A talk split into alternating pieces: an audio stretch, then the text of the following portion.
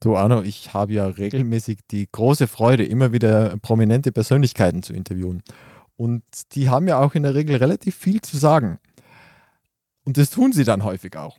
Und nachdem ich aber nicht andauernd denen ins Wort fallen möchte und dann so wirken, als ob ich ihnen gar nicht zuhöre und einfach ins Wort falle, du hast irgendwann einmal was erzählt von einem Taschenmesser, einem Schweizer Taschenmesser, das überall hilft. Erstens, was ist das und hilft es da auch? Gute Frage, Andreas. Die werde ich gerne beantworten. Bleibt bitte dran. Der Ton macht die Musik. Der Podcast über die Macht der Stimme im Business. Für alle Stimmbesitzer, die gerne Stimmbenutzer werden wollen.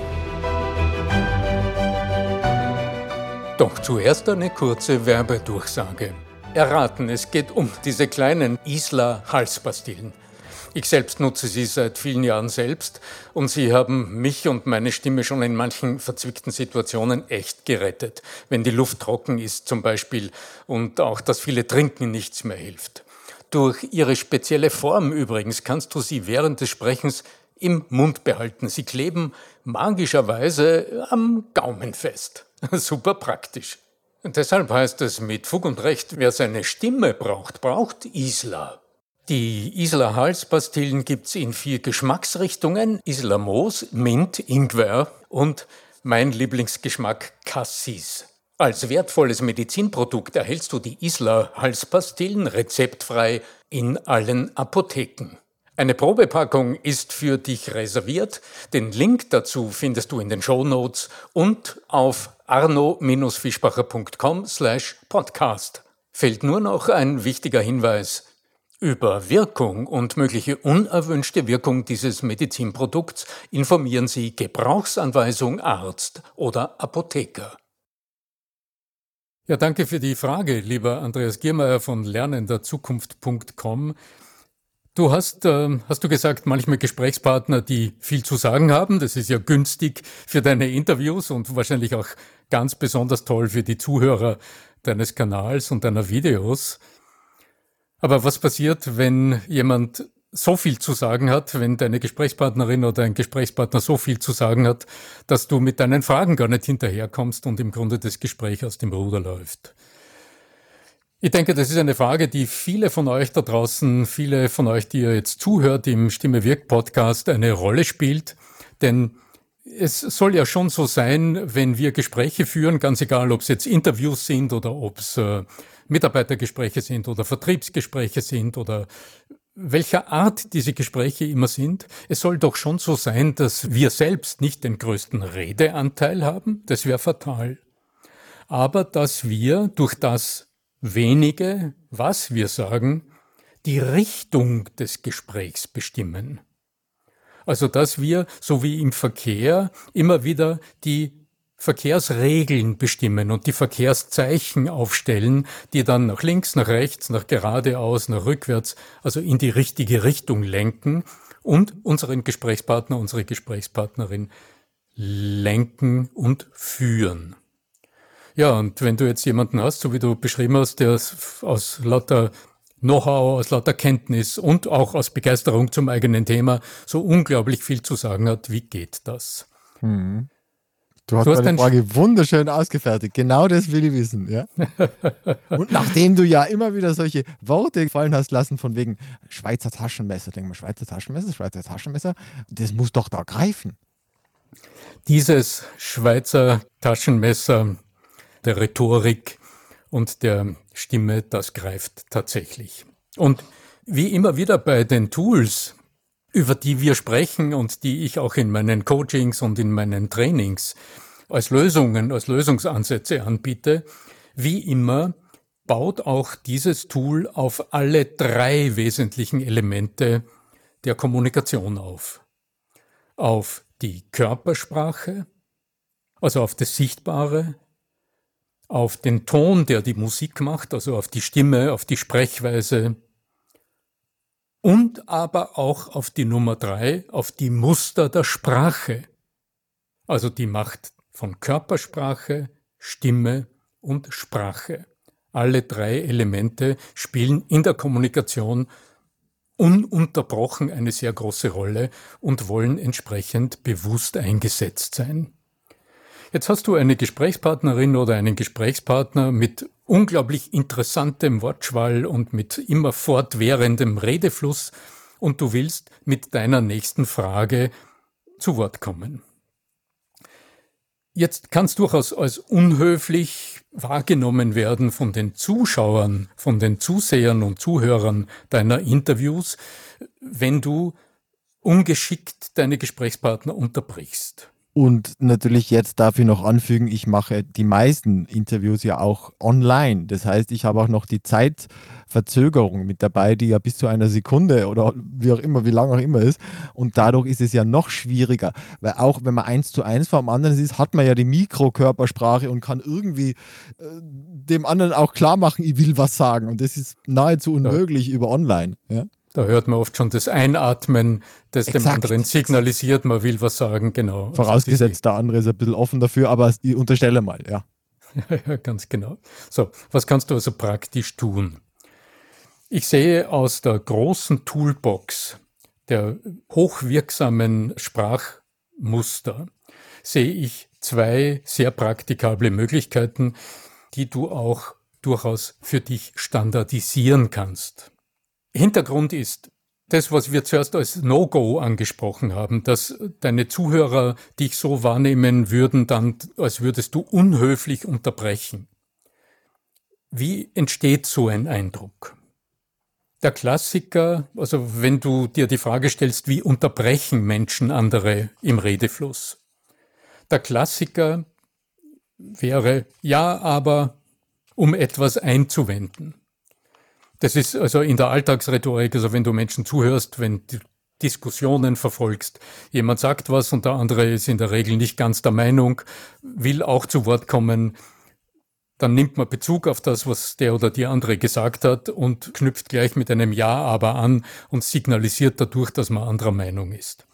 Kommt nicht gut und verändert auch das Gesprächsklima in einer nicht sehr angenehmen Art und Weise. Und so etwas wäre für dich als Moderator natürlich eher ungünstig. Suboptimal und, und ja, aber sage ich ja eh nicht. Also so weit habe ich. Würde, würdest du ja, ja. auch nicht sagen, weil du ja auch äh, nicht als Besserwisser auftreten willst, noch dazu in deiner Moderatorenposition oder in deiner Gastgeberfunktion in deinen Videos.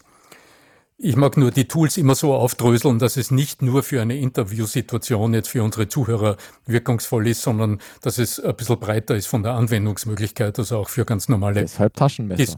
Diskussionen und Gesprächssituationen. Der wichtigste Schlüssel zum Unterbrechen ist jetzt nicht das Wort, das du sagst, sondern das ist ganz was anderes, nämlich zuzuhören. Natürlich das, was du sagen willst, das drängt schon zum Ausgang, also Richtung Mund und will gesagt werden. Und das verhindert in der Regel, dass man zuhört.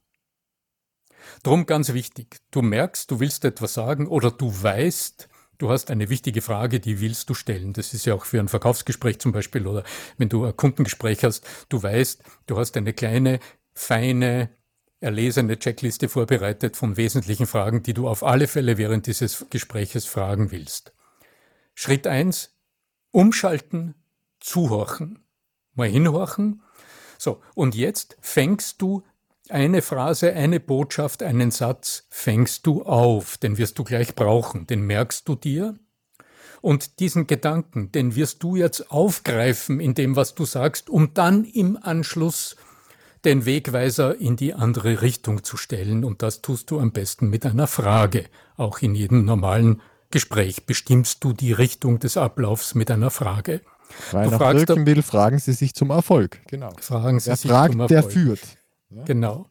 Aber du fragst nicht unmittelbar, sondern du knüpfst vor der Frage an das an, was du gerade gehört hast. Mhm. Und damit dir das auch gelingt, brauchst du Sprachmuster, die du verinnerlichst und die du immer wieder verwenden kannst. Und jetzt kommt die Metapher des Schweizer Messers zum Tragen.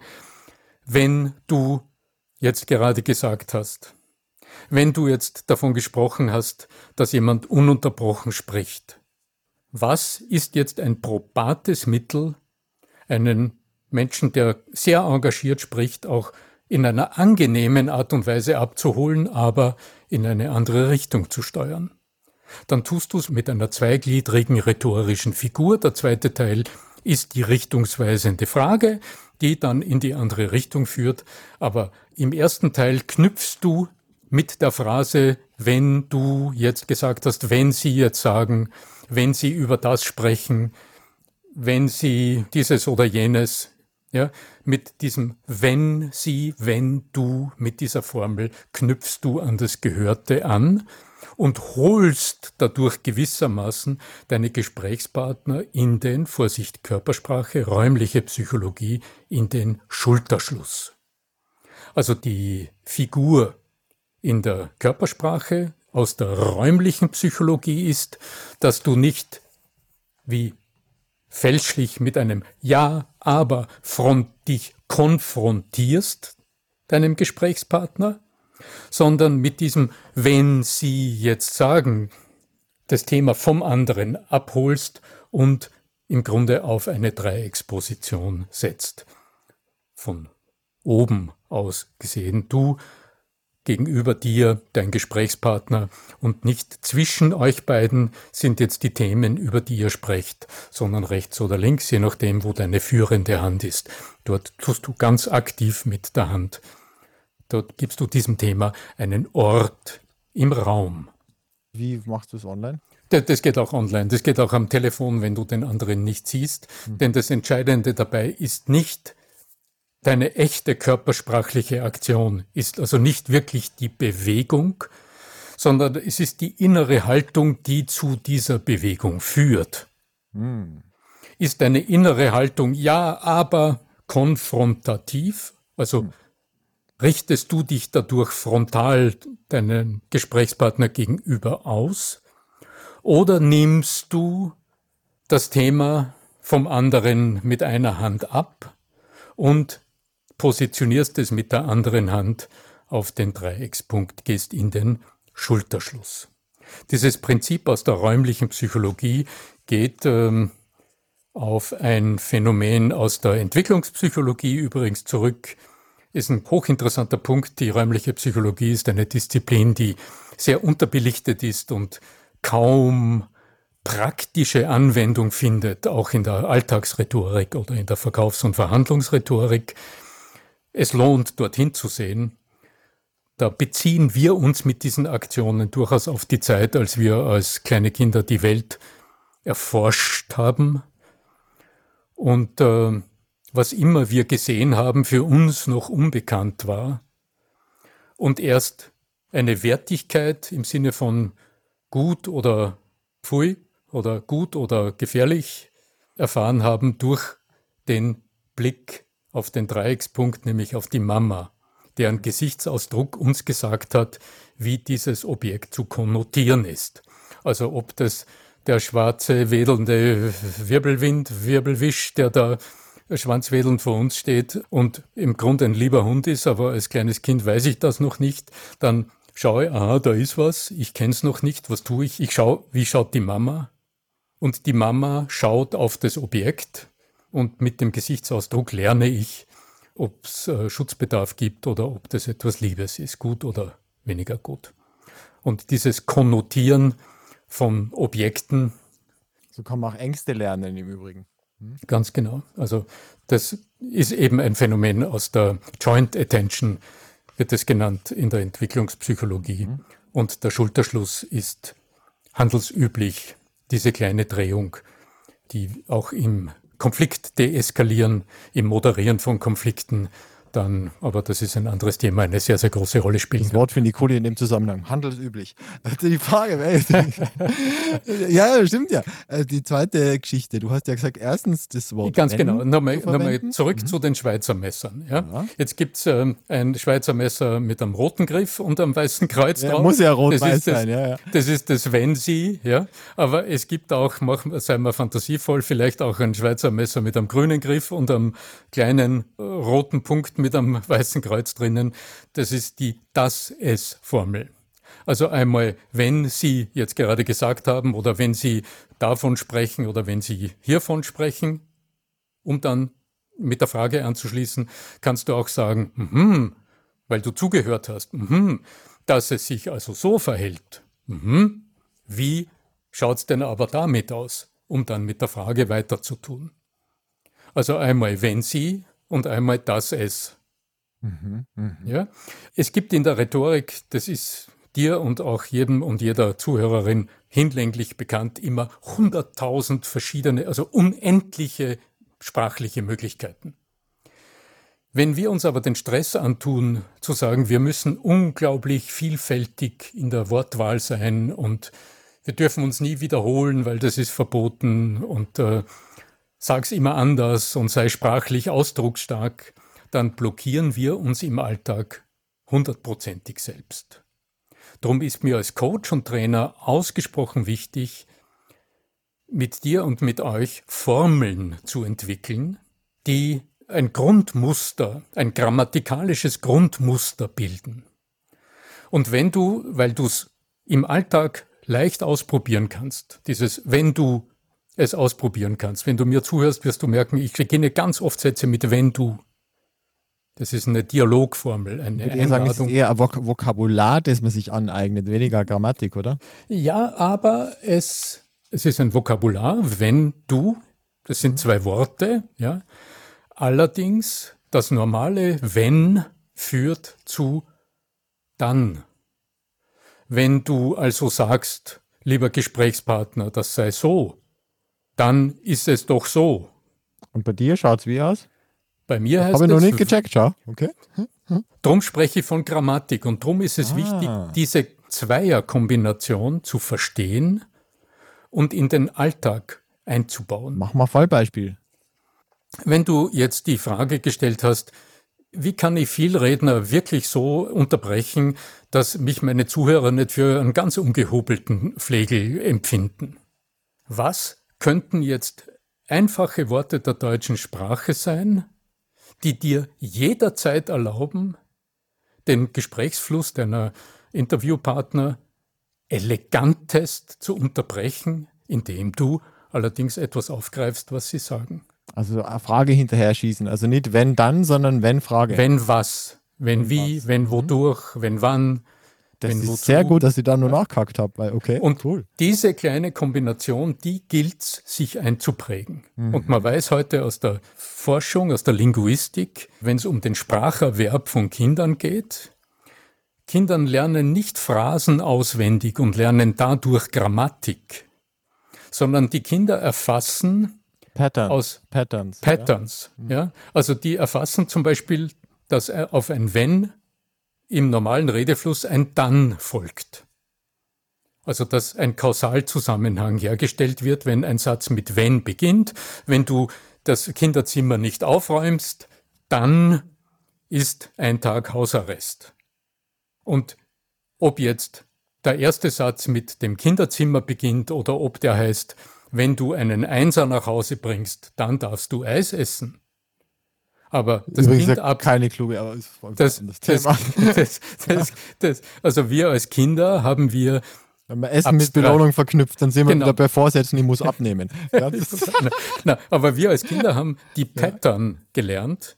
Ja. Wir haben also das grammatikalische Grundgerüst gelernt und füllen das dann fantasievoll mit eigenen Worten auf. Und darum ist es jetzt fürs Alltagstraining, um das, worüber wir sprechen, dieses rote und das grüne Schweizer Messer der Gebrauchsrhetorik, um das wirklich anwendbar zu machen. Denn das wirkt nur in der Kombination so stark, dass du tatsächlich in deinem Alltag noch bevor du wirklich ins Gefecht, in gewiss unter Anführungszeichen, entschuldige meine martialische Sprache, im ja, die, nächste die Rhetorik kommt da häufig mit rein. Ja, ja. Ja. Also einfach in deinem ganz normalen Alltagsgespräch doch mal ein Wenn und Was als Kombination ausprobierst. Und du wirst merken, das ergibt eine kleine Irritation, weil das ist uns in unserem ganz normalen Alltagssprachgebrauch so nicht enthalten, denn das bedarf eines Ziels, einer Absicht. Und so verstehe ich das, was ich Alltagstraining nenne, ein Prinzip, das heute auch im Spitzensport große Verwendung hat. Also nicht viele Dinge gleichzeitig ausprobieren, sondern immer nur ein kleines Element, konkreter Vorsatz und dann nicht übe nie im Wettkampf, sondern üb's im Gespräch mit irgendjemandem. Probier es einfach aus und nimm dir vor, eine Wenn-Was-Kombination heute, morgen heute Vormittag, morgen um 10 Uhr mit diesem und jenem. Nimm dir das konkret vor und du wirst merken, nur so verinnerlichst du das so, dass du das dann auch tatsächlich unter Leistungsbedingungen auch tatsächlich anwenden kannst. Ein kleiner Zusatz, ein sprechtechnischer Zusatz. Nutze die Kraft des magischen ersten Worts. Aber üb's nicht in einem Aufwaschen, sondern eines nach dem anderen ist ein eigenes Element und will extra ausprobiert sein. Und es besteht jetzt darin, dass du das erste Wort, in dem Fall ist es ein Wenn, dass du das Wenn wie den sprichwörtlichen Hut in den Ring wirfst und dann darauf wartest, wie die anderen darauf reagieren. Wenn das ergibt zwangsweise im Sprachgehirn unserer Gesprächspartner eine kleine Irritation, denn wenn ist noch keine sinnhältige Phrase. Das Wort wenn mit einer Staupause oder mit einer Pause, mit einer Verzögerungspause danach, das löst eine grammatikalische Irritation im Kopf, im Sprachzentrum unserer Gesprächspartner aus. Das Gehirn fragt sich, wenn, ja, wenn was. Und dadurch unterbricht es machtvoll den Redefluss. Wenn, liebe Gesprächspartnerin, Sie jetzt sagen, was ist mit dem das es? Ähnlich. Dass das, was Sie sagen, bedeutet das so und so, bam, bam, bam, bam, bam, ja. Also ein allererstes Wort wie den sprichwörtlichen Hut in den Ring werfen und warten und auf die Reaktion warten. Also wenn ich jetzt dir zuhöre, dann fällt mir ein, das wäre wieder wenn dann. Weil da, zum Beispiel, da wäre mir eingefallen, diese Mustererkennung, dass, das, unser Gehirn ist eine Mustererkennungsmaschine. Schönes Zitat. Ja. Ja. Und, und äh, mhm. bin ich da richtig, wenn ich dir ins Wort falle mit wenn dann? Das war wenn dann, nicht wenn wo. Weil ich will ja keine Frage stellen, sondern ich will nur was ergänzen. Wenn du jetzt äh, sagst, ich will ja keine Frage stellen. Ich will eine in Ergänzung welch, machen. In, in welcher Art und Weise könntest du denn deine Ergänzung elegant einleiten? Das ist die Frage, die ich gerade dir gestellt habe. Zum Beispiel mit einer Frage, so wie ich es jetzt gerade gemacht habe. Ah, okay. Denn jede, Aus. Ja? jede Aussage kann ja das Ergebnis einer Frage sein, die du da vorstellst. Aber wir sind jetzt natürlich in rhetorischen Routinen, die wollen entwickelt sein. Eh, eh. Und wir haben ja mindestens ein neues Jahr jetzt gerade begonnen, wo wir viel Zeit zum Üben haben. Mein lieber Arno Fischbacher, ich. ich äh Wenn Andreas, ja. du also jetzt gerade unsere Episode abschließen willst? Ja. Na, weil ich weiß, weil ich weiß, dass bei dir könnt ihr nur drei Stunden zuhören und einfach nur an deinen Lippen kleben. Und das will ich verhindern, indem ich jetzt einfach sage, wenn wir jetzt nicht aufhören, was meinst du, was dann passiert? dann unterhalten wir uns noch eine Stunde gut über rhetorische Themen und über sprechtechnische Tools und Tricks. Ganz genau. In diesem Sinne, wenn du da draußen das Gefühl hast, das ist nützlich, was du hier von uns hörst, dann freuen wir uns unglaublich über eine Bewertung auf iTunes. Ist ein bisschen mühsam, dorthin zu finden. Wenn du schauen willst, wie das andere Menschen getan haben, dann kannst du auf arno-fischbacher.com slash podcast oder einfach auf der Webseite unter dem Navigationsbutton Podcast, wenn du ein bisschen runterscrollst, auch die bisherigen 5-Sterne-Bewertungen, danke dafür übrigens, ganz toll, nachlesen und vielleicht einen Aspekt ergänzen, der dir besonders wichtig ist. Da würden wir uns sehr freuen, da freuen wir uns sehr darauf. Und äh, Abonnieren des Kanals ist natürlich auch eine tolle Möglichkeit. Wenn du Fragen hast, dann schreibe ohne weiteres ganz spontan ein E-Mail an podcast.arno-fischbacher.com. Und äh, dasselbe gilt auch für Anregungen oder wenn du uns etwas Wichtiges zu sagen hast. Wir greifen Fragen sehr, sehr gerne auf und beantworten die in unserem Stimme wirkt Podcast. Das war's für heute. Ja, was bleibt noch zu sagen? Ihr wisst schon, äh, wie das immer so endet mit der schönen Losung, möge die Macht der Stimme mit euch sein, denn Voice sells, Voice sells, eure Stimme wirkt. Euer Arno Fischbacher.